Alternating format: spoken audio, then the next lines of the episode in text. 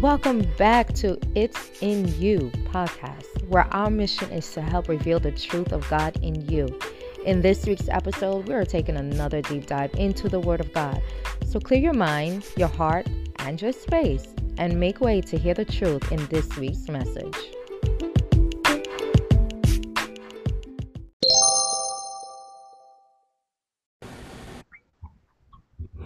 Um, welcome everyone. It is a new day. A new day today, Sunday, um, the 19th. Um, and God has allowed us to see a new day, and I'm grateful for that. For everyone who's joining, welcome. Um, for those who are watching afterwards, um, we welcome you as well.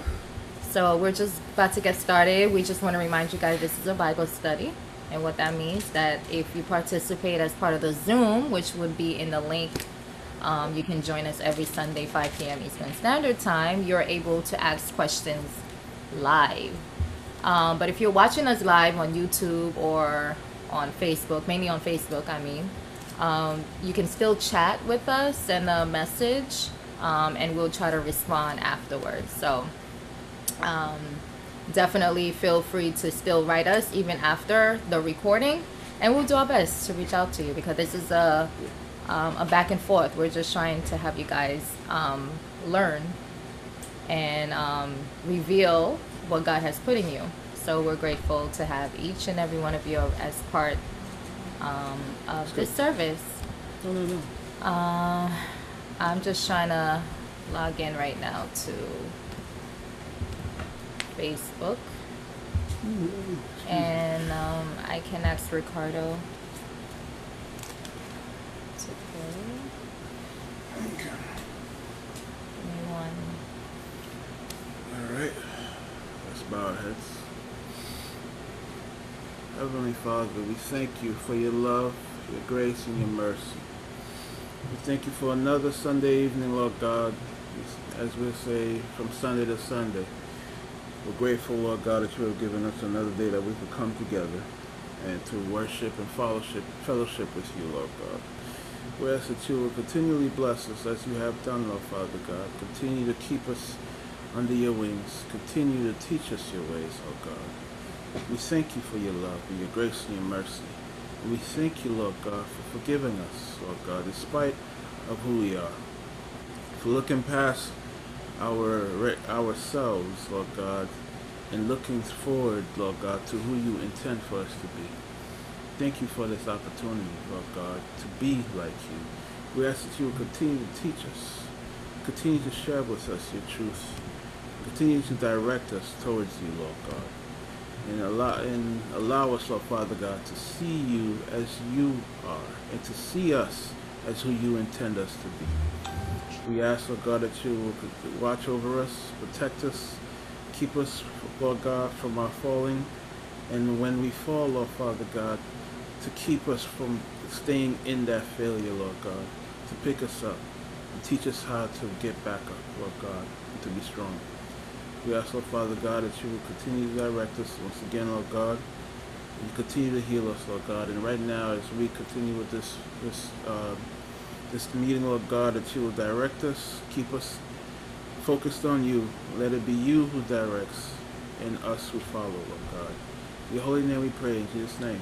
Amen.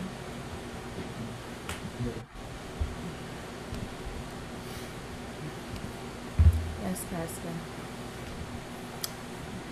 So welcome again, guys. Yes, Lord. If there's any testimony, this is an opportunity for you guys to share. It's on your heart. Thank God for, for Jesus. Thank you for Yeshua. Amen. Thank God for Yeshua, that, that He came in this world and show us the way. Thank God for Him. That's why I can say, thank God for Yeshua. He everything to us and to me. Thank Him. Thank God for Yeshua. That's all I can say.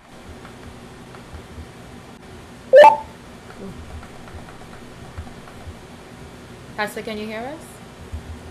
Yeah, I hear. Oh, okay. Okay. We lost you for a second. Awesome. Praise God. Amen. So, um, a brief testimony. I wanted to give God the glory for. If you can see a little decorations in the back, um, we were celebrating Ricky's birthday. Ricky is 12 years old. So, um, I'll give God praise.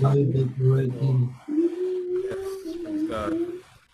So, just thank God for allowing him to have another year of good health and good spirits. And I just pray that God continues to use him and continues to grow with him and that he never changes who he is and he never changes who God intends for him to be, which I believe is to be a strong man of God, as, as well as his sister.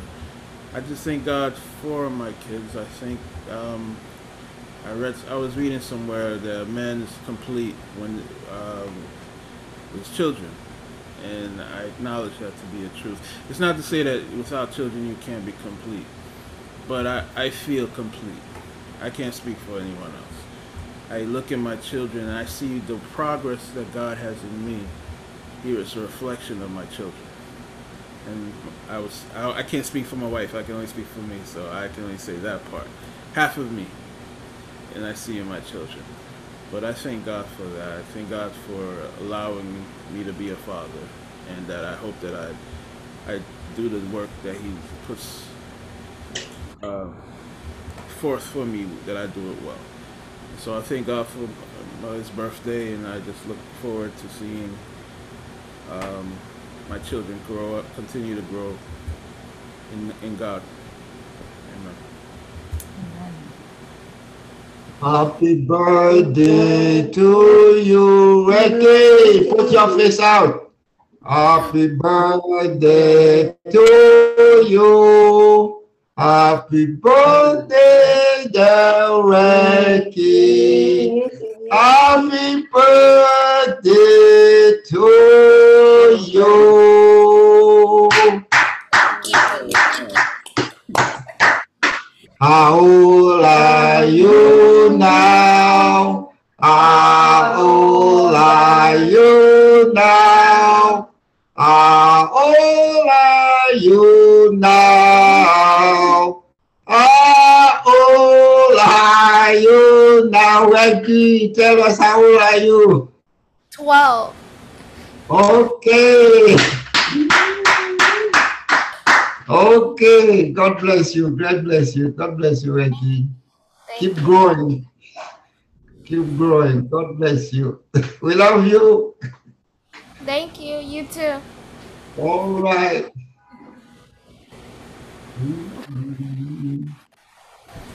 Well, we know also since yesterday was his birthday, I know your anniversary is also on the same day. So happy anniversary, Pastor.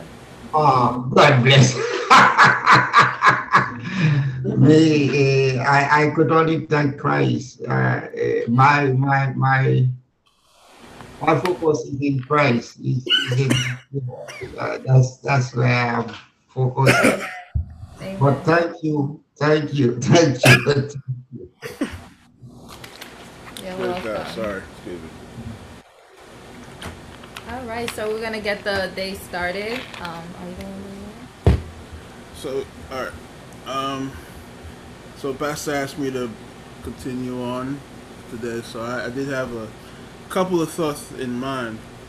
But I thought before I go on, I believe last week you had originally gave an idea of um, if anybody just wanted to have a, any kind of um, any topic to just so I didn't get a chance to like put that out to anybody outside, but if anybody in this room or currently want to have a topic that we want to just ask, or else I already have something in mind, just keep that open door. Kids, nothing in mind? Topic that's.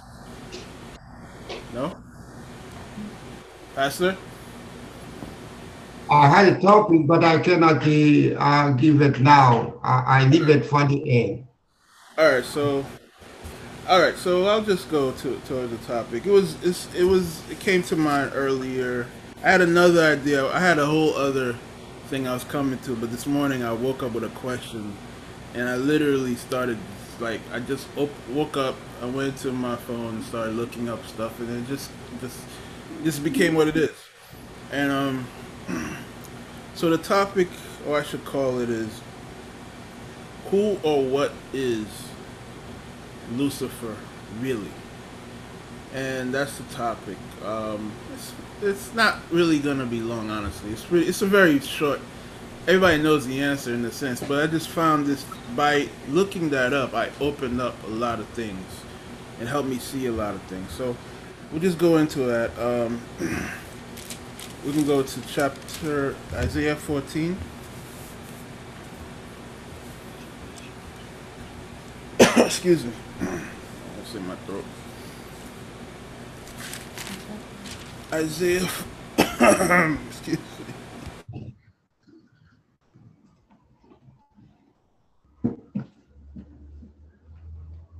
Somebody come in?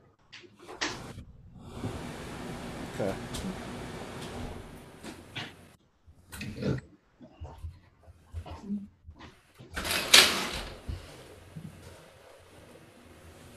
All right. I'll start. Excuse me. Isaiah 14. First chapter, verse 1. For the Lord will have mercy on Jacob, and will yet choose Israel, and set them in their own land, and the strangers shall be joined with him, and they shall leave, they shall cleave to the house of Jacob, and the people shall take them, and bring them to their place. The house of Israel shall possess them in the land of the Lord for servants and handmaids, and they shall take them captives, whose captives they were, and they shall rule over their oppressors. And it shall come to pass in the day that the Lord shall give thee rest from thy sorrow, and from thy fear, and from the hard bondage wherein thou was made to serve, that thou shalt take up this proverb against the king of Babylon, and say, How has the oppressor ceased, and the golden city ceased? The Lord has broken the staff of the wicked, and the scepter of the rulers.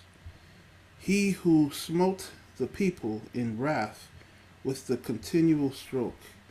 He that ruled the nations in anger is persecuted, and none hinders. The whole earth is at rest and is quiet. They break forth into singing. Yea, the fir trees rejoice at thee, and the cedars of Lebanon, saying, Since thou art laid down, no feller is come up against us. Hell from heaven, hell from beneath is moved for thee to the meet thee at the coming. It stirs up the dead for thee, even all the chief ones of the earth. It has raised up from their thrones all the cities of the nation. Somebody take 10. All they shall speak and say unto thee, Art thou also become weak as we? Art thou become like unto us? Thy pomp is brought down to the grave, and the noise of thy viols. The worm is spread under thee, and the worms cover thee. How art thou falling from heaven, O Lucifer, son of the morning? How art thou cut down to the ground, which didst weaken the nations? For thou hast said in thine heart, I will ascend into heaven, I will exalt my throne above the stars of God. I will sit also upon the mount of the congregation in the sides of the north. I will ascend Above the heights of the clouds I will be like the Most High. Yet thou shalt be brought down to hell to the sides of the pit.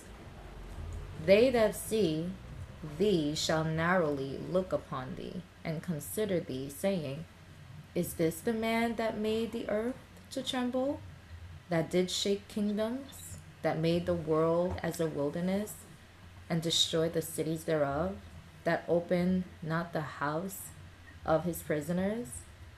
All the kings of the nations, even all of them, lie in glory, every one in his own house. But thou art cast out of thy grave like an abominable branch, and as the raiment of those that are slain, thrust through with a sword, with a sword, that go down to the stones of the pit, as a carcass trodden under feet. Thou shalt not be joined with them in burial, because thou hast destroyed thy land and slain thy people. The seed of evildoers shall never be renowned, renowned. Prepare slaughter for his children for the iniquity of their fathers, that they do not rise nor possess the land, nor fill the face of the world with cities. For I will rise up against them, says the Lord of hosts, and cut off from Babylon the name, and remnant, and son, and nephew, says the Lord. I will also make it a possession for the bittern and pools of water, and I will sweep it with the besom of destruction, says the Lord of hosts. Continue. Yeah, you can stop there. Heavenly Father, we thank you. We love you. We honor you. We ask, Lord God, that you will guide us. Teach us your truth. Let it be you that speaks, not I. Direct us. Protect us from ourselves. And let us just see you as we are, as you are. In your holy name we pray. Amen. Amen.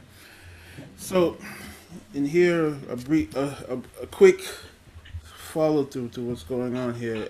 Um, Isaiah is um, prophesying about what is happening and what is to happen to Israel, but also what's to happen to the king of Babylon. Um, I did. I, some people assume what he's speaking of is, is Nebuchadnezzar the second, or some is not necessarily his predecessor, the son of Nebuchadnezzar. So it's not necessarily these are these the idol, the actual person he's speaking of is not necessarily important. What's important is to understand the this is the int the I think the the first um, introduction in the Bible of the name Lucifer. And so what he says, he says, "How thou hast fallen, Lucifer, son of the morning." That's a very important key phrase. Now, if you had never read that before, you would just assume that's just a name. Or, but if you do, if we do this research, we understand that Lucifer is the name of the stars, is, is Venus. So, what's that? What's important is that this is this is where it brought me to some research, and I started to realize certain things that become very common. And so we understand that in astrology, astronomy, whatever, there was all this all the stars had a sign, right? All the stars had names, but they were also accustomed. Um, they were also deities. That's the origin of almost every religion. Not almost every religion starts out with astrology. Even our religion has remnants of astrology in it is we go to Sundays. This is the day of the sun. You know what I mean? So Sunday is the day of the sun. Our religion, which was taken from the worshippers of Saturn, used to be Saturn's day. So anyone originally El, which is Saturn, was where the the the pre, the predecessors of Israelites used to worship Saturn. So you had El, you had all these names of the many bodies of the sky, right? So these already have names, and they in in the original pagans pagan religions, they give the name of the stars, and they attribute them as the gods, And if you are a worshiper of each of whichever star you choose to be to be the greater power becomes the god of that said religion. Mainly it's a star or a, a heavenly body. And what tends to happen is different cultures have different stars that they they worship. That also reflects on the opposite. That if my group of people worship this star, they then the other group who worships that star is my enemy. And that became the kind of thing where it becomes so if the sun is God, then the moon is the devil, or the, the moon is a, usually a female deity. Um, so it's usually where we get. I think Easter comes uh, is related to the moon. The others, other people who worship Easter, Esther, or Isis, and all these different groups become the enemy, in essence, right?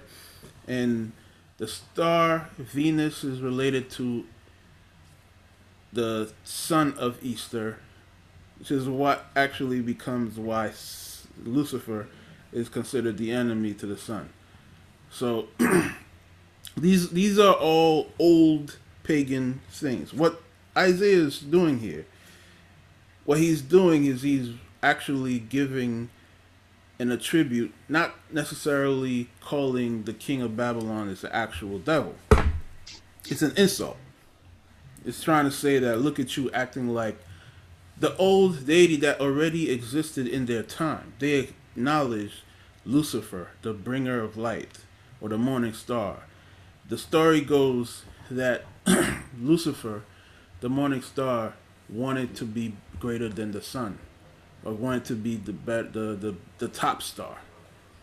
So basically, the, the the ideal is Lucifer as the it becomes the morning star, but it's also related to the fallen star, because he tried to he tried to take the place of the sun, and then he ends up falling.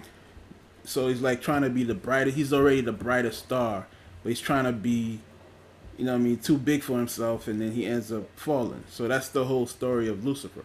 Not not Lucifer the character, the, the mythology of the, the the the word Lucifer, which exists be older than Scripture. Yes, am I am I losing anybody? Am I getting there? So basically, yeah. So basically, what we're talking about is the mythology, the mythos that goes pre-Scripture. So that that would mean that Isaiah, who himself is already privy to these kinds of stories, he's using the mythology of an old mythology of the the people, the Canaanite stories, right? So he is a, all the people of, in that area would be descendants of Canaanites, the Canaan. In those areas, they worship El. That was the original god before the people of Abraham. people of Abraham did not worship El, El or Baal. Baal becomes Baal is the god in that area, right? So if you don't worship that God, then Baal must be the enemy, right? So the people of who follow uh, um, God, who are now enemies to the Canaanites, if you anybody who who who's worships the, the pagan gods as the enemy, so that becomes the recurring theme. Anyone who doesn't worship your God is who whose God they do worship is the enemy or the opposite of God.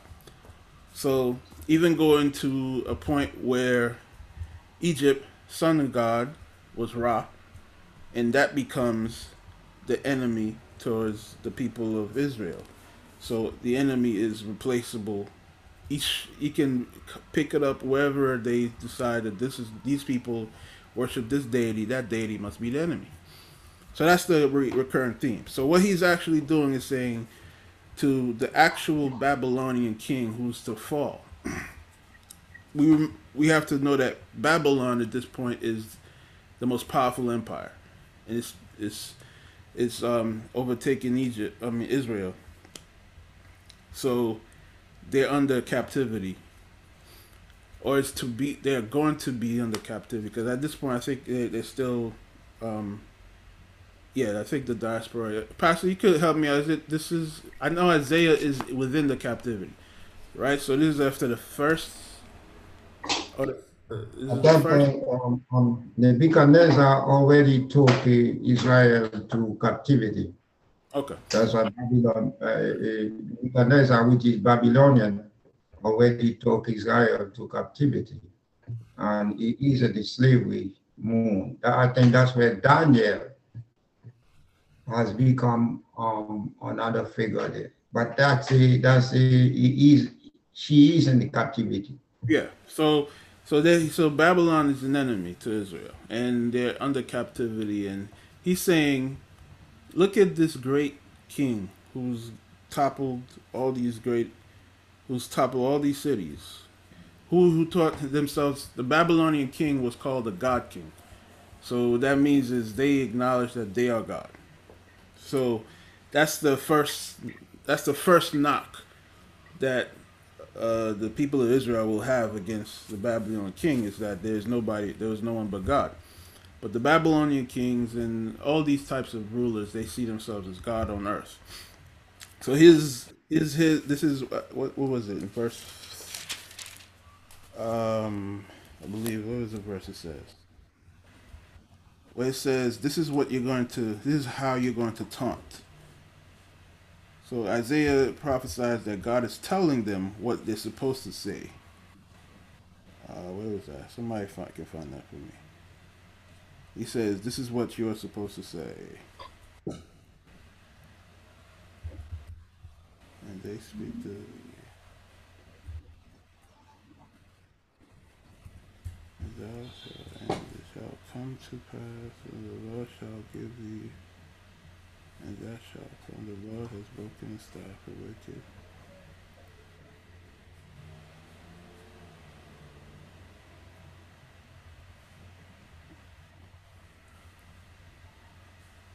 Oh, I believe it's verse 10. And they shall speak say unto thee, no, I can't find it.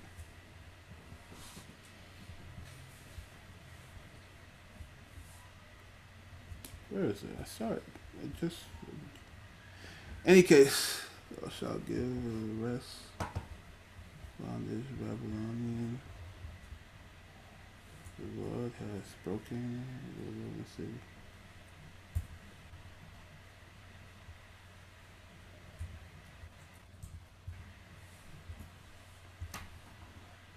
The point is of saying is that God has instructed Isaiah to tell the people how to how to chastise the the, the, the king, who at this point is is very high or high things or people those who who see him they see very highly of himself, right? Because he is the empire. He is the king of an empire that's a great empire.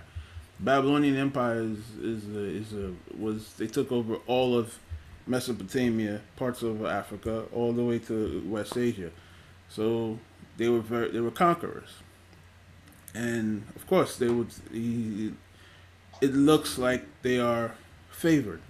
Another key to religion is the concept of being godly favored, meaning that when you when you the, the, the nations that are successful, right? They're successful because of God. So that, that, that becomes a common theme in most religions. So clearly, he believed himself to be favored.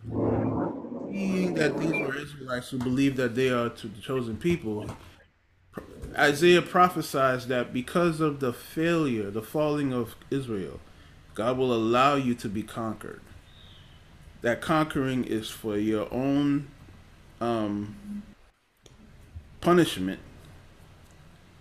But at the end, God will also prove himself. I believe at, at the end of the chapter, I didn't read it, but in verse, the last part of Isaiah 14 is in 32. what shall one then answer? The messengers of the nations, that the Lord has founded Israel, and the poor of his people shall trust in it.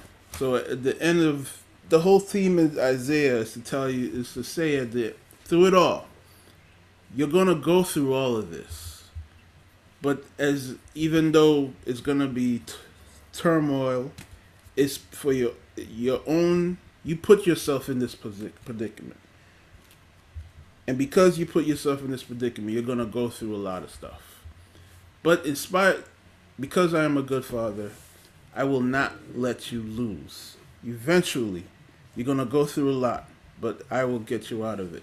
So just to, sh- to show you that I'm gonna get you out of it, I'm gonna destroy the most powerful kingdom.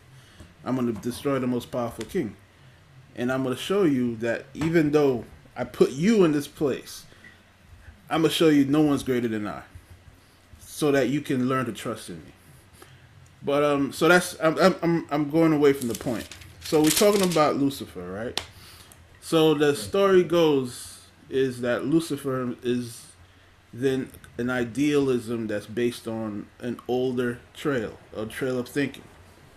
And now it becomes a character in the scripture. Now we, we have different views of Lucifer in other parts of the scripture, but this is the first time I believe the name Lucifer is invoked.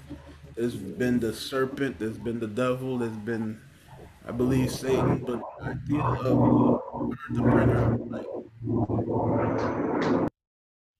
The bringer of light is important because it's a older it's an older deity that's related to the concept of it's a human personification of somebody who wants to overtake God.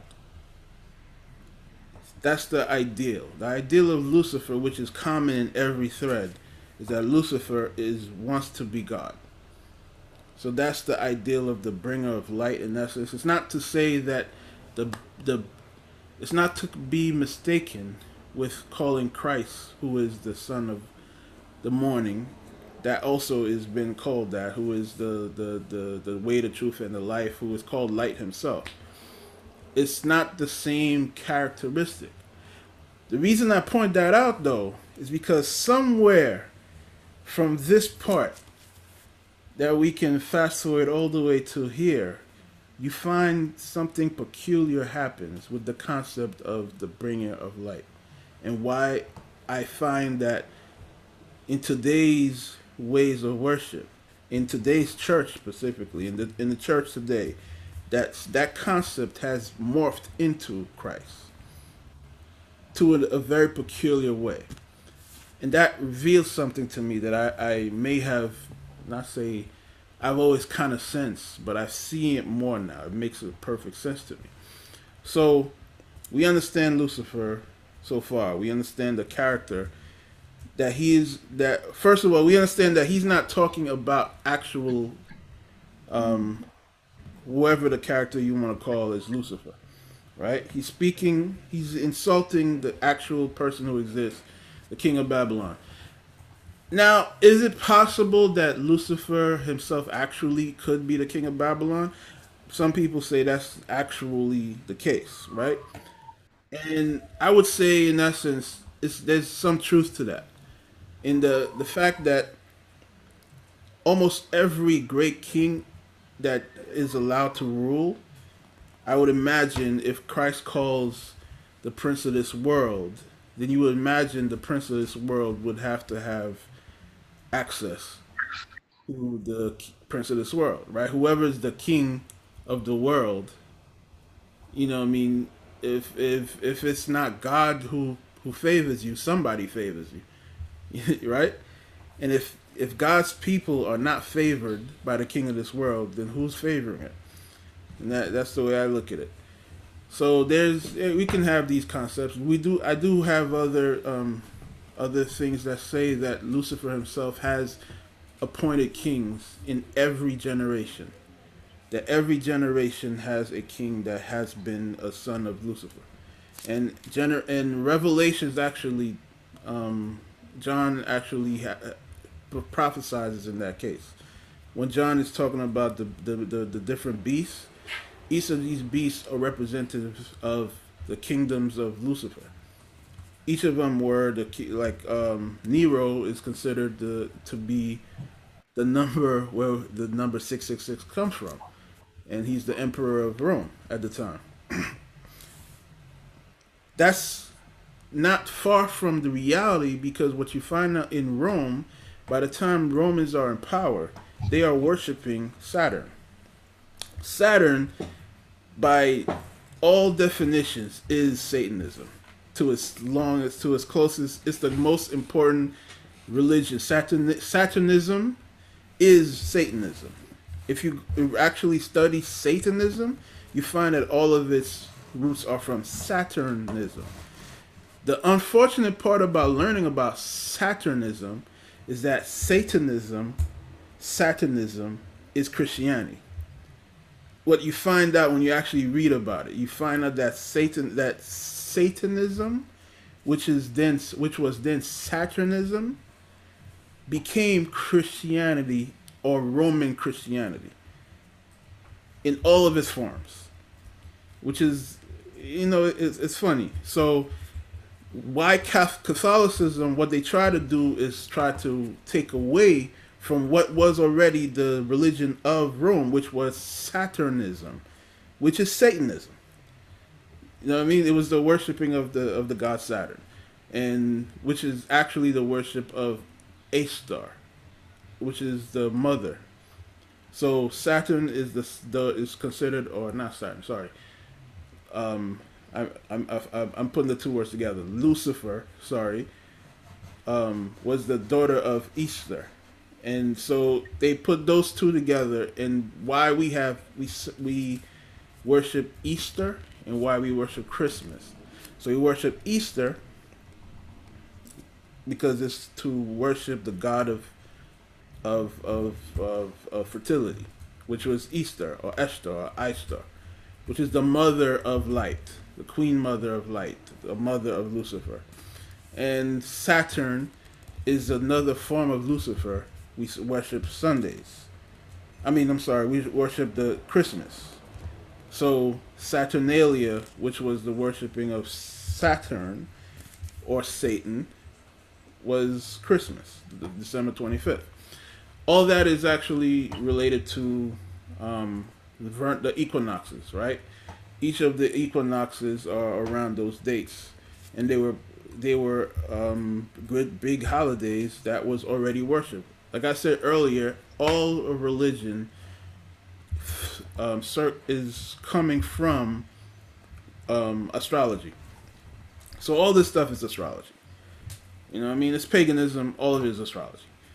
What Christ does is he removes all of the old stuff, even what finds itself in Judaism.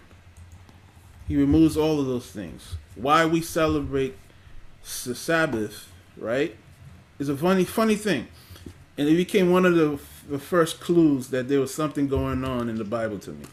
Because did you know that the people of who came from the regions of what you would call Canaan and all these places, they already worshipped on Saturday. They had already believed in the Sabbath day, which was Saturn's day. You understand what I'm saying? So the mm-hmm. idea of Saturn's day existed before Moses wrote the thing that says we should God in in, in Genesis the worship of the Sabbath day, which already existed. Though they were seven days before Moses wrote the the the the, uh, the five books. You know what I mean? It wasn't like when Moses wrote the five books, all of a sudden, you know, men started following a seven day calendar. It already existed. So you gotta remember, Moses was already himself a scholar. Calendars existed long before Moses.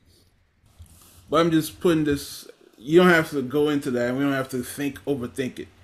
But the idea of worshiping on the Sabbath day was not original to the Jews, or wasn't original to to Judea.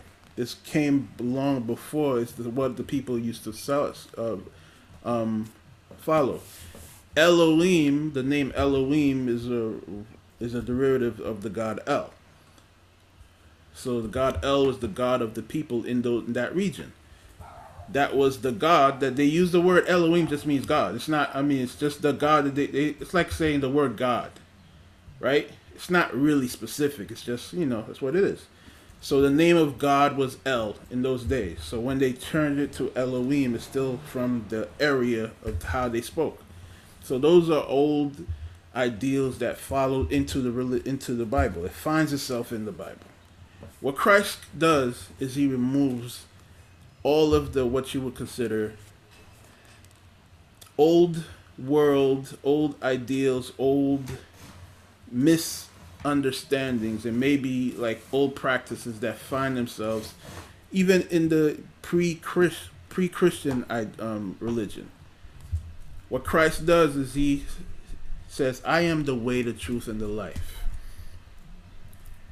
He's pointing out that all of these things that we might be following, we might mistakenly be serving God, um, serving Lucifer, not a person, but the things that we have attributed to, these ideas that we have attributed to.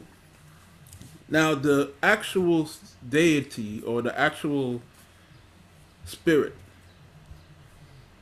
that might be that we would call the fallen angel or this and that we know that there was fallen angels. We know that there were generals who god has chosen as angels. We know that there was a war in heaven. We know that there is a higher archangel that wasn't michael who fought michael. We know that christ himself calls him the prince of this world. That's important right? It means that there is an entity that exists, that is the prince of this world. But if you did not know him to be a, a, a God adversarial to, if you grew up serving the prince of this world, who would he be to you? He would just be God. That's all. That's all he would be. So if I'm serving God and you tell me my God is the devil, who's the enemy now? Whoever says that my God is the devil is the enemy. And that's basically the whole point of what I'm talking about here, which is why I was talking about how somewhere Christ becomes a flip. Because here, when we use the word Lucifer, what Isaiah is actually doing is he's pointing out a characteristic He's pointing out who you should be looking out for. He's telling you any one of these people, this guy who calls himself the God on earth, the God in heaven, the, the, the, the son of the morning, if that person is the devil, you should see that person coming in. You should see that person. You should know that that's the devil. Here's the thing when Christ comes up, the one thing that becomes very clear to the people is that Christ is the life. Christ is the light. Right? It sounds sound familiar.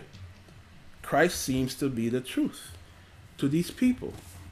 Unfortunately, those who follow scripture, who are following the word as exactly as it's written, they tell us who is anyone who calls themselves that or who are telling people that people are starting to sense that this person is the God among men, the God of, of, of you know what I mean? Uh, God in he- of heaven coming to here. This must be the devil.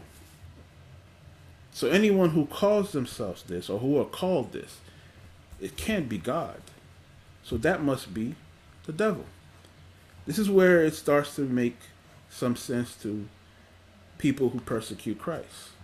Because you have to remember, the people who are persecuting Christ are scripture readers they are following the scripture as is expected. And they tell you what to do with somebody who was a blasphemer. Because that's what Christ is, is supposedly accused of. He's accused of, of blasphemy and and doing um, basically doing witchcraft. That's if you if you want to put it to from the side of a of, of, of a Jew, what Christ is, he's committing blasphemy and witchcraft.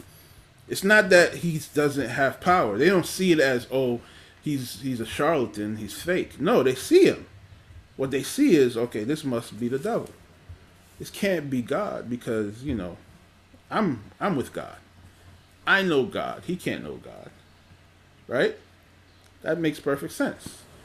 So what has happened is their own set principles, their own set standard for themselves have made it so that they can't even see God anymore.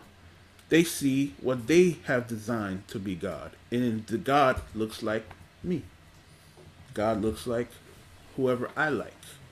And by those days, I am the chosen people. Me, my people. So anyone who doesn't look like us, who doesn't sound like me, doesn't come to the way we do things, doesn't do the things as it says by Moses standard, this can't be God. God doesn't work that way because I know God. I have access to God. I'm the only one who has access to God. We read the scripture. No one else reads the scripture. We were the ones who have this place because we had the victory. Remember, I started saying earlier that we anyone who sees themselves as being victorious, victorious, sorry, they start to see themselves as the chosen, as as God's chosen. Clearly, we're ch- God's chosen. Everyone is aware of that, so we know who God is. So there's no way this person could be God. So that's the that's the the, the common theme. So Lucifer now, who is who's who the name itself sounds, you know, I mean, doesn't sound so so terrible when you read it out. Bringer of light, not so terrible when you read it out. But the the concept of Satan is a different con- character. I believe Satan is um a, is the accuser. That's the that's the um that's the that, that's the the translation is the accuser, and we and I believe in Chronicles, God uses the accuser to to um, prosecute um, wrong wrongdoings. In in older Canaanite religions, the devil is a agent of God who works for God, who is not necessarily an adversary of God. He's an adversary of man and that's just that's what he is. He's an adversary of man. The story goes, if you look at other books that didn't make the canon of the Bible, I believe like there's the story of Adam and Eve, or in the Jubilees, or they talk more about the story of. It's basically Lucifer or the the entity that's the fallen angel. At first was was a defender of men, but then did not like the fact that he had to bow down to men, to Adam, and so that became the the, the fight. Is that he decided that he doesn't want to? He rebelled against God because he doesn't want to serve Adam and Eve. So basically, that's, those are those are again these are stories that predate Scripture. They find themselves in Scripture. I can go faster into John and say John doesn't use any of it. John just basically says in the beginning is the Word, the Word was God, and then moves on to Christ. It's a very simple way to do things. What I just told you is a whole story of what can become a lot of stories, right? But the main point of it, it comes from a misguided viewpoint because all of religion starts with astrology. That's not where God comes from. Right? God doesn't come from the stars. But you find yourself in the reading of scripture, you find yourself forced into what was already there star worship, which finds itself as the first writers, the first scholars, they were astrologers first. The first prophets, they used to look at the stars. There is power and knowledge in astrology. I don't deny that to say that don't you know I mean that I'm I'm a downplay that there aren't secrets to astrology and all these things. But these are not the ways of God. These are the ways of those who follow the fallen. And the fallen basically uses astrology as a way to explain to man who doesn't understand the universe to the best of knowledge you have to know that this is an old, old, old time. So you have creatures who are have millions of years of knowledge trying to teach newfound creatures who just learned how to walk. I'm, I'm just I'm being facetious, but I'm just saying like human beings are extremely young then. Just learn how to do fire. You know?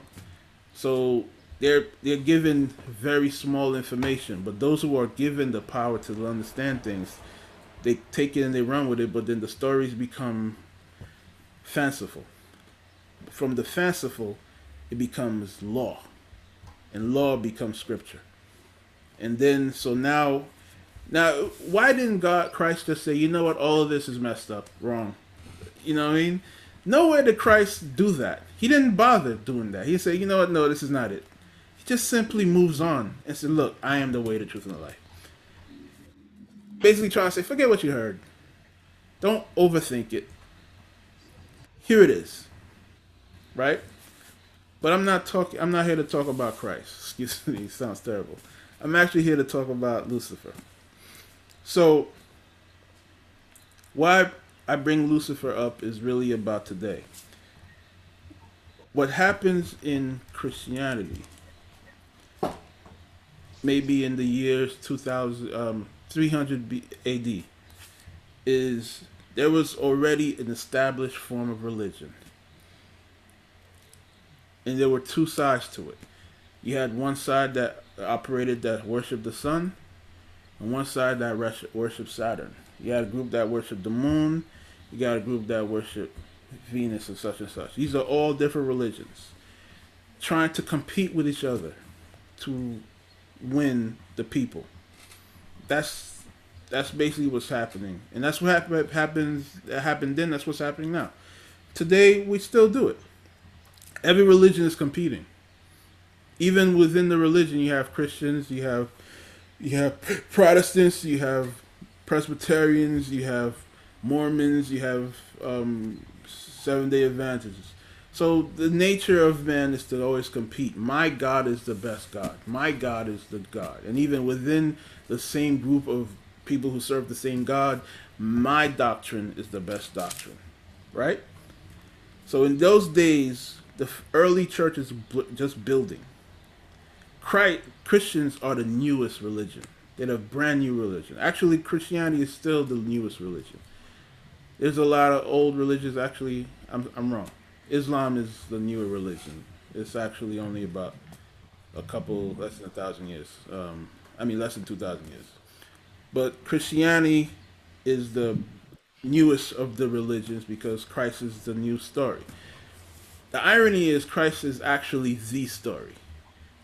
It is the true story. I would say that God starts with Christ. I would say everything else before Christ is just a preliminary we're just learning. We're not actually ready. We're just trying to get it together. We're still trying to figure it out. Christ is all. Christ is it. Christ figures it out. If you understand Christ, you figure it out. Right? Before Christ, there's a whole lot of stories and a whole lot of misdirection. Some of it can be helpful, most of it isn't. Like even the people who came to follow Christ there, you have you have to know that there are there's many religions. Necessarily, they don't call them religions. They were practice practitioners, right? So the people who follow Melchizedek, they're practitioners. Melchizedek is a priest. A priest of what? I don't have the actual words for what it is, but I know he's a priest. He's given. Um, he is the the one who blesses Abraham. So clearly he's following God's God's plan, right? Um, some people relate Melchizedek to Christ, or to say that that was Christ. Sometimes it can it make make sense. It may not make sense. It doesn't change the story. So I like to not be very certain with certain things like that. I try not to be like, okay, that's what happened, or this is what happened. Christ did that too. He said when he asked, "So who am I?" And then people are saying, some say I am this, and some say you're this, and some say that. He doesn't like necessarily say yes, this is it. Christ leaves it out in the open. He's like, yeah, all right, whatever. Well, who I am, this and that. Yeah. Even when they say you are the Son of God, he says, you say that I am. That's what you say I am. So Christ is not necessarily interested in trying to give you all the details. He tells you, I am the truth, the way, and the life. He focuses on teaching us how to follow God. Not God, a man, not God, a star, not God, a sun, not God, a body, not God, a, a, a type of thing, and not God, Him. He teaches us that the Creator, the Spirit that is God, where is God? It's only through Him. If you don't find it through Him, you can't find God. There's nowhere to find God but through Him. Amen? And the only way to find God is to follow Christ. And what Christ does is He shows you, directs you to God. He doesn't direct you to me physically, He directs you to God. God is in in the mistake is to say God in heaven. Opinion what he's not there's not necessarily God in heaven. It's just God, the spirit that is God, because it's not in heaven, is God everywhere. God in everything. It's God within you, God in me, God in him, God in her, God in everything. So, what Christ does is he realizes that there is a constant misconception that puts every other story that predates him, that makes him the devil. Everything before him will make Christ the devil. Even Judaism, Christ is the devil. By Christianity's standards, actually, if you want to really get into it, you have to you actually get to the point where you have to make a choice. Which one of them is serving the devil? Christ basically says when he calls the, the Pharisees the generation of vipers. Right? So he's saying the generation of vipers, you do the work of your father. So in that little thing right there, in that little bit of, of, of sentence, Christ is specifically calling out the, the, the Pharisees. Now, that's a very deep attack. Here you are, the children who call yourself the, the, the, the, the, the children of God, chosen by God. You have, you're the scholars of the Bible. So if this man who you believe is Lucifer calls you the generation of vipers, clearly this man is the devil. Right? Because he's calling you us the devil. The generation of vipers. The point I'm trying to make here and trying to bring it down to the to the simplest part is that religion itself requires a devil. It requires a God. Doesn't matter the religion. Lucifer is not an actual thing. It is an ideal it's like if you go back to history, it's duality, right? There's uh, there's uh, good and evil. There's such and such in every form that creates something for itself.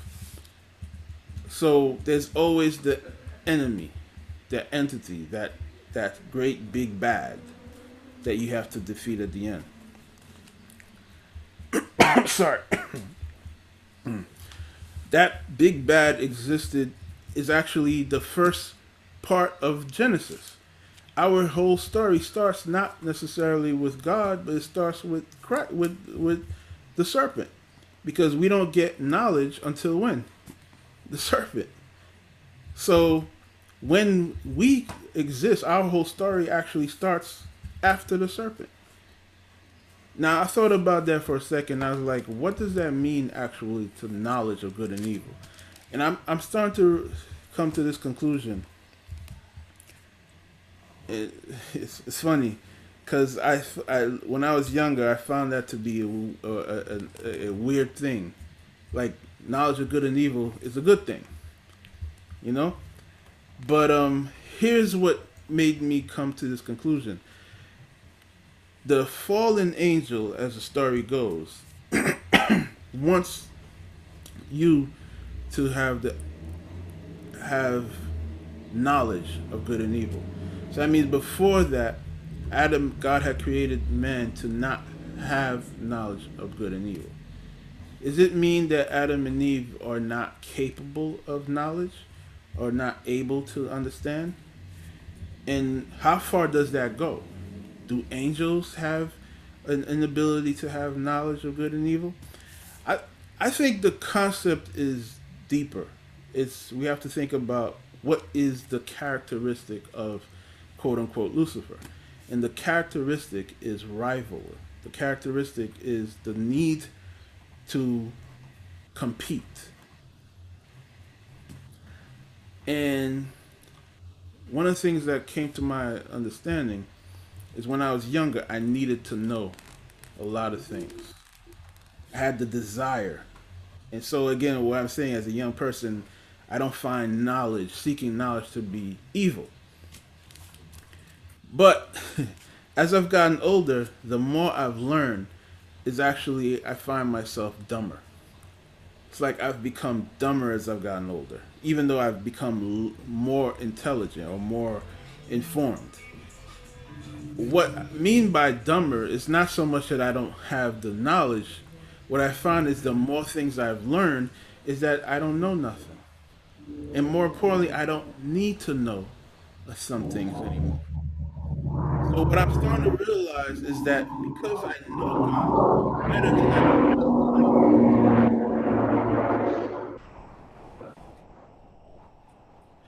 I know God now better than when I was younger. And what I've learned is what I is now that I know God at a better with a better understanding, I have less of a desire to question God. I have less of a desire to make sense of it. I have less of a desire to poke at every little thing.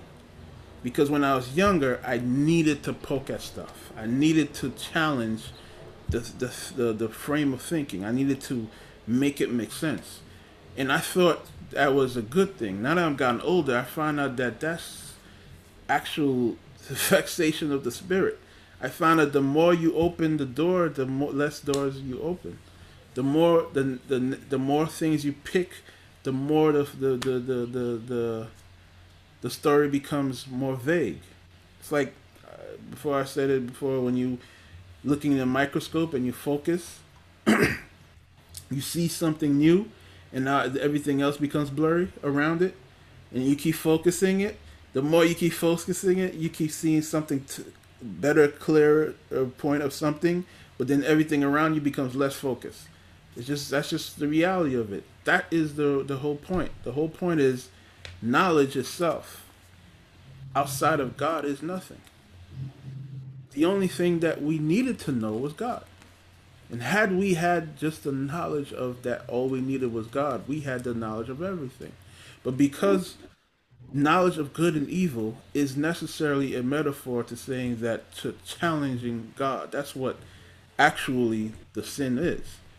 The sin was Lucifer convinced man that they can challenge God. But they don't need to listen to God. They can find out for themselves. That's what we do today. And as a matter of fact, it is the number one problem with us today is we have to find it out for ourselves because we don't need God. Right? We don't need God. We can do it. The Babylon, the story of Babylon is a good example. As mankind decided to form themselves together and say, let's go up to heaven. let's go up to heaven and talk to God because you know what? I don't like what he's telling me. You know what I mean? That not, that kind of spirit is in all of us. That's our calling card. That is our inner Lucifer. That is each and every one of us. We are the morning star. We want to take over God. We want to find out for ourselves. We don't want to be part of the constellation, right? Meaning that all the stars are their own self, part of a one big system. We want to be the bright star, morning star. That's the characteristic that is prevailing. That's the excuse me. That's the characteristic that prevails during the time of Isaiah. It's a characteristic of a personality. It's a human. It's a human personality. It's very common in all of mankind. It's this idea of me being higher. Hubris, that's the word. Today, we see it in every part of our culture. We have scientists who have decided that they're gonna go to they're gonna go to every means to go to um, to see the next planets. That's still Babylon. Doesn't matter how you see it. That's still Babylon. Am I saying that it's a bad thing to want to to travel the stars? Honestly, I'm not gonna say that. But at the end of the day, I'm like, you know, I feel like somewhere along the line, we should have gotten a message from God to tell us where and when to. I'm I guarantee if God wanted you to fly to another planet, He would have gave you the reasons to give the means to do it. That's just me being stupid and smart at the same time. It sounds stupid, right?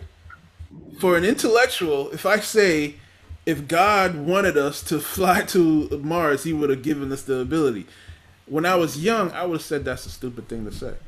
That's that's a good point I just made, right?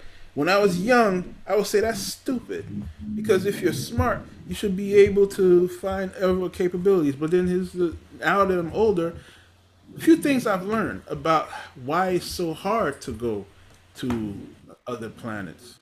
The amount of energy, the amount of preparation, the amount of danger that's out there tells you that there's a reason you're not you're not able to fly. There's a reason why we're not able to just because there's so much da- danger. We're nowhere close to capable of being able to right to to to safely the stars. I remember I'm watching movies and I, I used to believe in stuff about interstellar travel. That means interstellar. That means flying from one star to the other.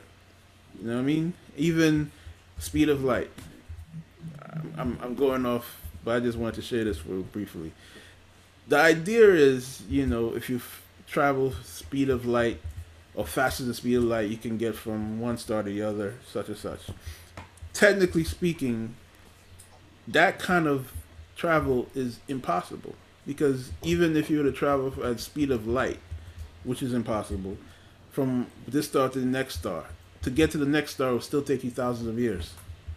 Traveling the speed of light. That's how far away uh, the next star is to us. Uh, I'm sorry, it's five five years away is the closest star. Ta- sorry, it would take you five years traveling the speed of light to get from this place to that place. So just that idea alone is just silly. It's a silly thing. Just explaining the vastness of, of the planet of the, of the universe. We're here because God put us here, and God put us here for a good reason.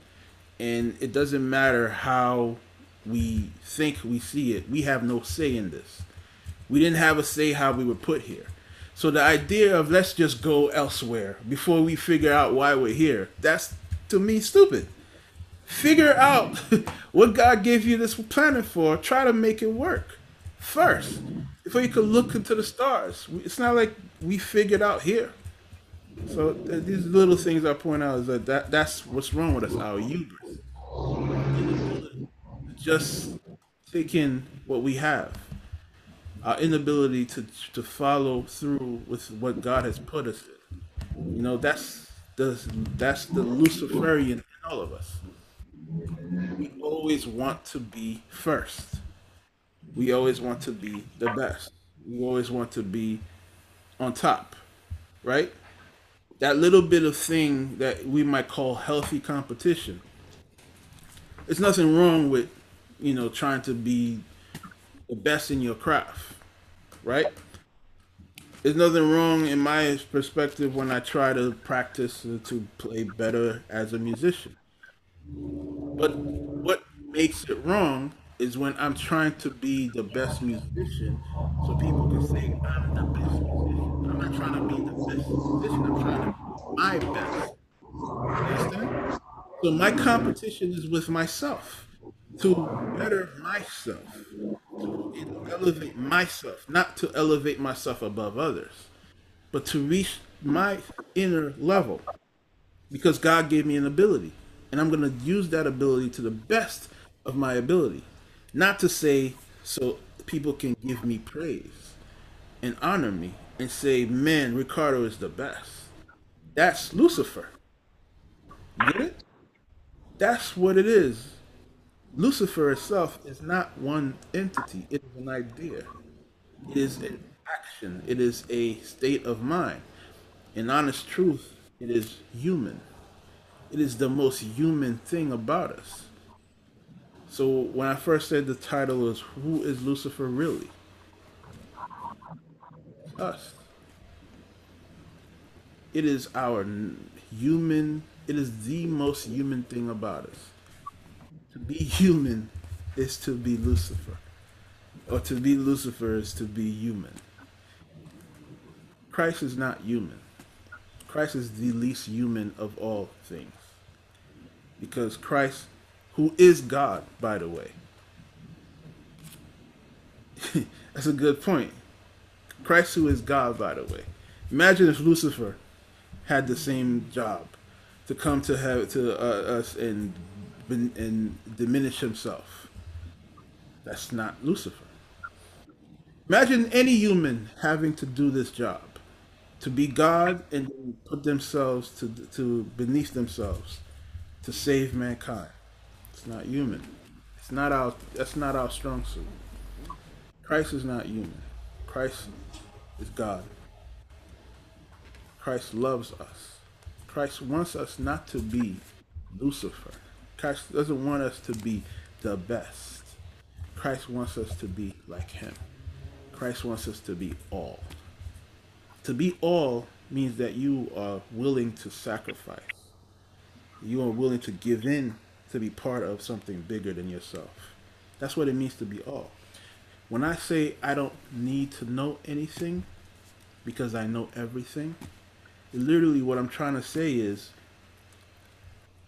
in order for me to look past everything, I have to give in to the fact that I belong to God. And that God is the only thing providing me with information. That means I no longer need to know. I just know God. And God is everything I need to know because God is everything. And God provides me with everything I need. And if God is, if there's something I need to know, because I know that I'm in a need to know basis anyway, God provides. Amen? God provides me with everything. So, because I know God, I now know everything.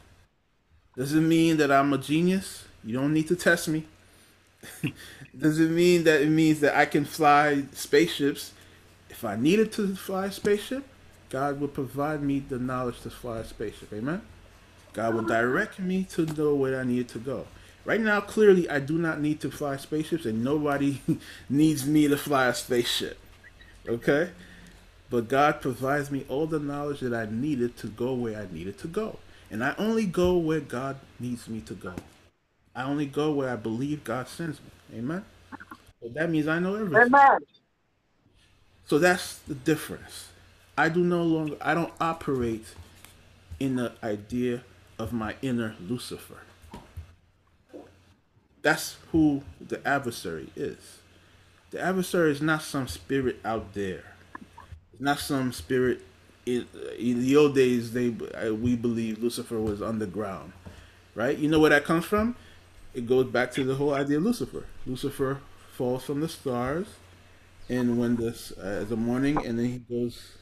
That's the sun. I mean the the Venus, Venus, the star Venus, descends.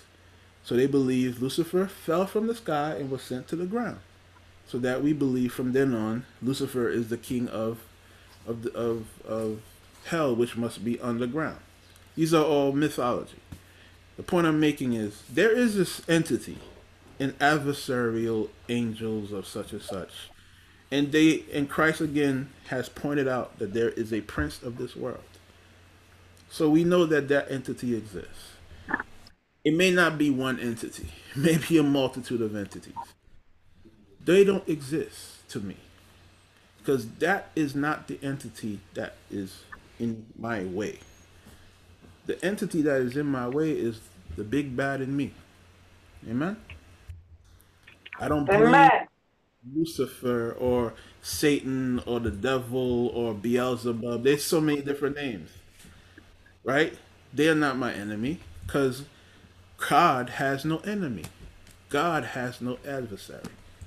I have an adversary. He lives in me. Christ called them out. He says, the son of perdition lives in me. I am Lucifer within me. And it is the Lucifer within me that Christ is, is going to kill. When I die, I leave this world free from the enemy within me. Amen? The enemy within me, that is the person you have to worry about. That is the person that is your attacker. That is the person that is taking you down. Some people, I, I often talk about, you know, spirits. These are the things that we fall, we misunderstand. All spirits come from the same place. Whether you're talking about angels or demons, they're one thing. They're the same thing. They're spirits. We too are spirit. Amen. So we're all made up same thing. We're all light. Each of us who are light, we have different perspectives, we have different views, we have different values, and we have different times. Those spirits were once in the same place, and there was a there was a war. All that happened. We were not created the same, but we have the same things within us. And like them, we have access to eternity. So what's the difference between them and us? Just time. That's it. At the end of the day, we're all the same. God says you have the power to become like me. That means, in essence, we're all the same as God. That simple. We're all from the same thing, made up of the same thing.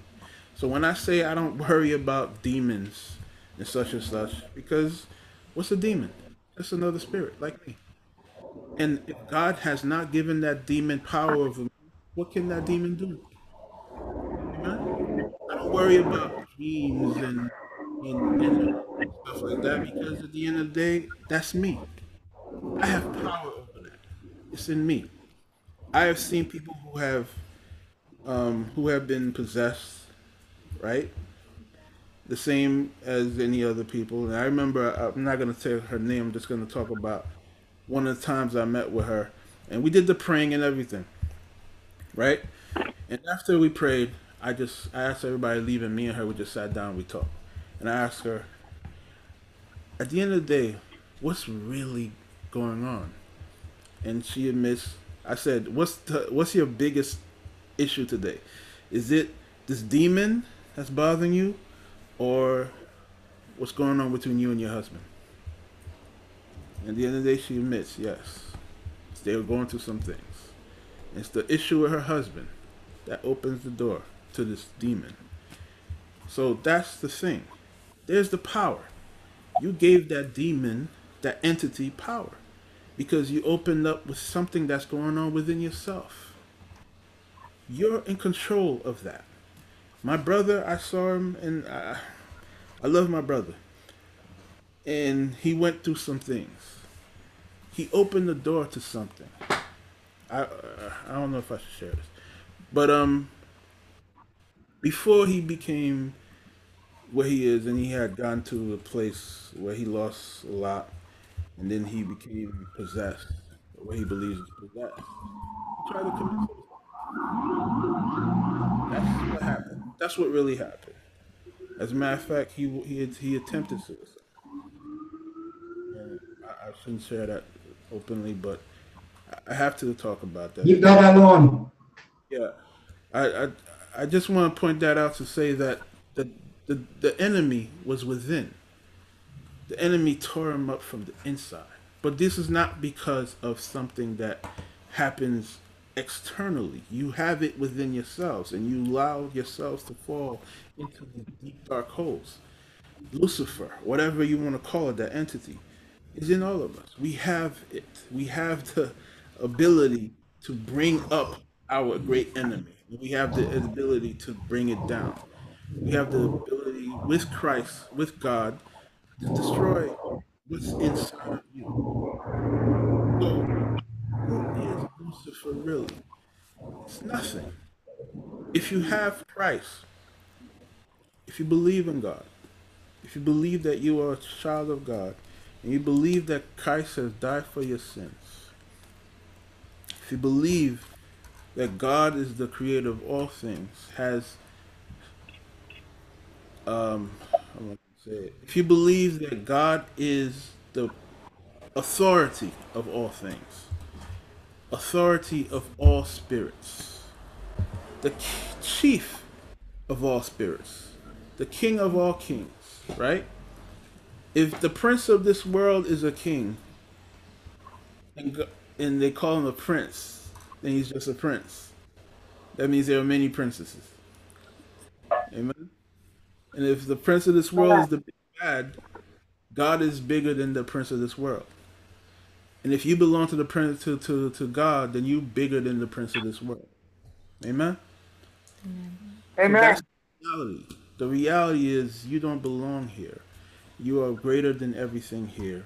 And whoever the spirit, whatever spirits that exist, which are many, which are so many, there are so many. I'm going to say this again. There are so many spirits around you, among you, maybe within you. But God is the only spirit that matters. And through Christ, through his sacrifice, you have access to everything. You are bigger than everything.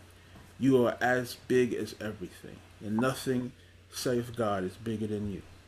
Nothing save God. God has put everything out there for you. You are his and his alone. What is Lucifer? Nothing. Does Lucifer oh. exist? No. Is it is does he have power over you? No.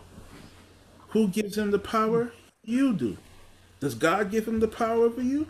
No. Can I say that again? Does God give him power over you? So who gives Lucifer power over you? Anyone can tell. Help me. Who gives power over you? Who gives Lucifer because power? Lucifer don't have too much power. God has too much power. Amen. God have all power. Lucifer all have some. He, so, he don't have all power. God, God has uh, God, God has all power. Lucifer don't have all power. He has some power. Yes, no. What I'm saying is, who gives him the power is us. We give Lucifer power. You know who needs us more than than, than anybody? Lucifer needs Only us. God needs power. He needs us to give him power. He can't have power over you. God did not give him power over you. Amen? Amen. What's important? God is telling you this. Christ is saying, I am the way, the truth, and the light. By him doing that, he's taking away the power. The Christ, the devil has taken power in all of man's things, religion itself. So that's why I was I was speaking of why we don't celebrate Christmas, why we don't celebrate Easter. But all these things, Lucifer has taken power over them. Because as long as you don't know that these things give power to Lucifer, you don't know it. You give him power to it. Hallelujah. You understand? That's that's all. That's how Lucifer works. He wants to control. As a matter of fact, we go back to how voodoo started. Voodoo is a thing where you can hide Christianity in, in, on the devil. All of it is voodoo. It's all voodoo, right? It's all fake. It's all used for the devil to take. A, you, you look at we sell we do politics. It's all the same. We put all these things. It's all celebrating whoever the entity is. We every little thing that man has created has Lucifer can use it for his power. But Christ is the way, truth, and the light. And if if that's all you know, and that's all you apply. And you give only credit to Christ. You give only credit Christ. You don't put man above anything. You don't put religions, your sciences, all these these thoughts and stuff like that. Christ is telling you that none of this stuff is real. None of it matters. None of it is important. Give no power to any of it. I am the way, the truth, and the life. By doing that, by doing that simple concept alone, you have erased the necessity of this. You have erased the story, the folklore, the whatever that was, and even if it's in the Bible, you've erased that power. You give power to Christ alone. Because what you find when I say even in the Bible is what I mentioned is that you can find within the Bible how Lucifer can use the Bible. But if you put Christ first, you can't find Lucifer using the Bible to tell you, because Lucifer has no use to tell you to love your neighbor. Lucifer has no use to tell you to love your enemy. There's no use of that. But Lucifer does have use to say to stone you because of this sin and to say that this person is condemned because of the sin. Lucifer has is using that power, and use, Lucifer uses that power to say, "Kill this person because they sin. Kill this person, or God will send this person to hell because this and that." That's Lucifer's power. Is that Christ's power? Is that what Christ wants us to do? Is to destroy? No, that's what I'm saying. I am the way, the truth, and the life. That's all you, oh, that's all you need to know. If you know Christ, you know everything. Outside of Christ, there is nothing. That's my word. Amen. Hmm. I leave open if anybody has a comment or wants to add to it, but uh, I try to keep it short. uh, uh, but um, You very, you very, com- you very make it short. well, I, I, like I said, it wasn't gonna be long. It was gonna be basic, down to the very short indeed. yeah.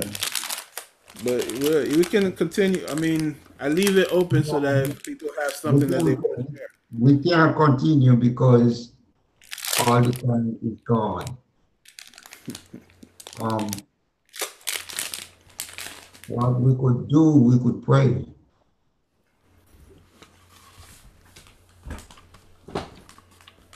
Okay. And Miss secondly, Cla- what you said, Pastor? Um, you could pray. Or ask Miss Clary if she has anything. Say clearly. Yes, uh, Grazia. Welcome, oye. How are you? I'm okay in the name of Jesus. Amen.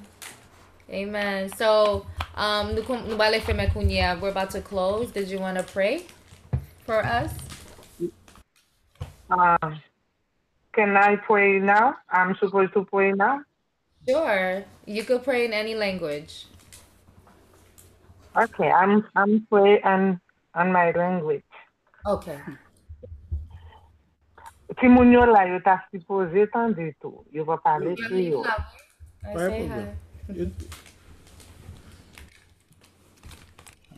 Rocher Saint d'Israël, le roi des siècles. Mon Seigneur, mon Dieu, nan minute sa nou aproche bien ba nan prezans ou. Pou nou diyo mersi pou tout sa ou fe nan la vi nou. Sa nou ou fe ke nou konen e sa ou fe ke nou pa konen. Papa nou diyo mersi. Mersi pou la di. Mersi pou tout bagay. E nou mando pardon pou peche nou yo. pou tout sa nou fè ki pa bon, nou fè an pil bagay ki pa bon devan, men nou mando pardon, pardon, pardon papa, pou tout inikite nou yo, e nou diyo mersi pou pardon peche nou yo, pasko pardonne peche nou yo. Nou vin devon wansin de rekonesans, nou desen bin ba devon paske se ou men sel ki bon diye, Se ou sel ki domine sou siel la, se ou sel ki domine sou teya, fos ak pouvwa se nan men ou liye. Nan minit sa kriye, men mou remet servis sa, minin nan. Ou nou remet li nan men, nou mwen dosye se ou ki va devan, ki ge kontrol, tout sa kap se. Fure mwikado ki medite paste nou.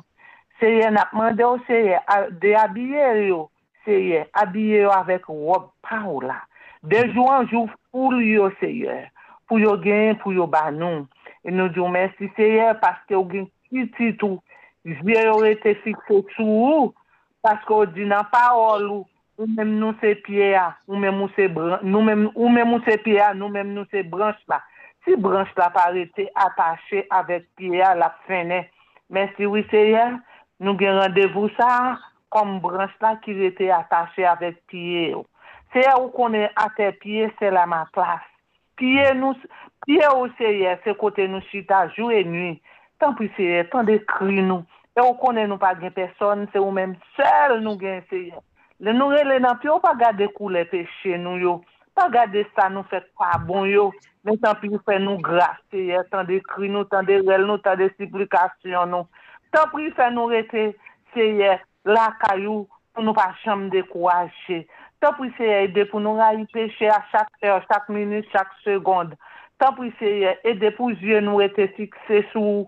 Ede tout kote nou pase pou lumiye l'Evangil la briye nan fon nou. Nou pa bezwen di person nou se pitit bon Dje, men nan komporteman nou pou yo wè sa seye. Tan pou se ede pou nou rete la kayo. Men fwe Ricardo avek famili, madame ni pitit li, maman ni se di a tout famili. Men pas se monike ki yon papa pou nou seye, kap simaye, kap nouri nam nou seye, me famili, me pitit li liyo nan men, travay ou bal fe seye, ou konen pa travay de li men, men se pou ou la travay, sa di l fè, se li seye la fè, m konen ou se ti tche ya, se wapan seye l pou li men pou l gen pou l ban nou, men la vi nan men men la vi pitit yo, men la vi madam ni, men tout entouraj yo, men kolaborate li, fwe yi kado, kap servi de konser avèl seye. Tan pou seye, ki be nou pou nou rete la kayou. Ou di nou pa bezon paket, me de twa yuni ou nan mi tan nou seye. Tan pou seye, tan de rel nou. Pase se ou ki di nan matye set seye. Ou di depi nou rele nou, nou rele ou ap repon. Ou di si nou frape ou ap ouve. Ou di si nou mande ou ap ba nou. E men seye, nap mande ou sel bagay. Ou nou de jeti pou nou rete la kayou. E de pou nou servi ou avek krent. E de pou nou servi ou avek fidelite. E de seye, pou anye nan moun sa pa fe nou vire do ba ou. Tan pri seye, pou problem nan vi sa, pa fe nou kou ikite ou. Tan pri seye pou nou rete la kayou se sa nap mande ou. Nou konte sou, papa. Mi resevisa, pren kontrol. Mete sent espri ou seye, papa, alev nan tout sa kafe. Mwen priyo se papa skre m priyo bien. Men se ou nan de Jezu de notre Seigneur Sauveur e ki vi kapreye ou siyeke de siyekra. Amen. Amen. Amen. Well, we want to thank everyone for taking the time out to be here in the presence of God for us to hear um, the message today. And we hope everyone was blessed, everyone um, received um, what the Holy Spirit was really revealing in you. I really honestly believe that the Holy Spirit speaks to every um, individual person. So um, it may be one message, but it may have resonated differently for you. So we hope that you received it in your heart and that you um, allow the Holy Spirit to continue to dwell within you not only today but forevermore. So we're grateful um, to god for his work and his um, unconditional love and his um, unconditional um, way of living meaning he's infinite is what i mean. So thank for, we thank god for his presence. So as we're about to um, close we want to remind you guys you can always watch us live on the zoom um, and um, the link will be in the description box but this is for every sunday at 5 p.m eastern standard time. If not you can watch the replay on facebook or on youtube. We're also on we have a podcast so if you want to listen while you drive your car you can definitely find us as well on the podcast and all that will be in the description box until then you guys have a wonderful week and we'll see you next week at 5 p.m eastern standard time have a great one Bye-bye. Bye-bye. Good night, everyone. God bless everybody. God bless. Thank you for tuning in to this week's episode. Leave us a voice message or a comment about what God has revealed in you from this week's message. And don't forget to share this episode with your friends and your family so they can have the same experience of revelation like you did. May God bless and abide in you not only today but forevermore. We love you and we can't wait to see you on our next episode. Bye bye.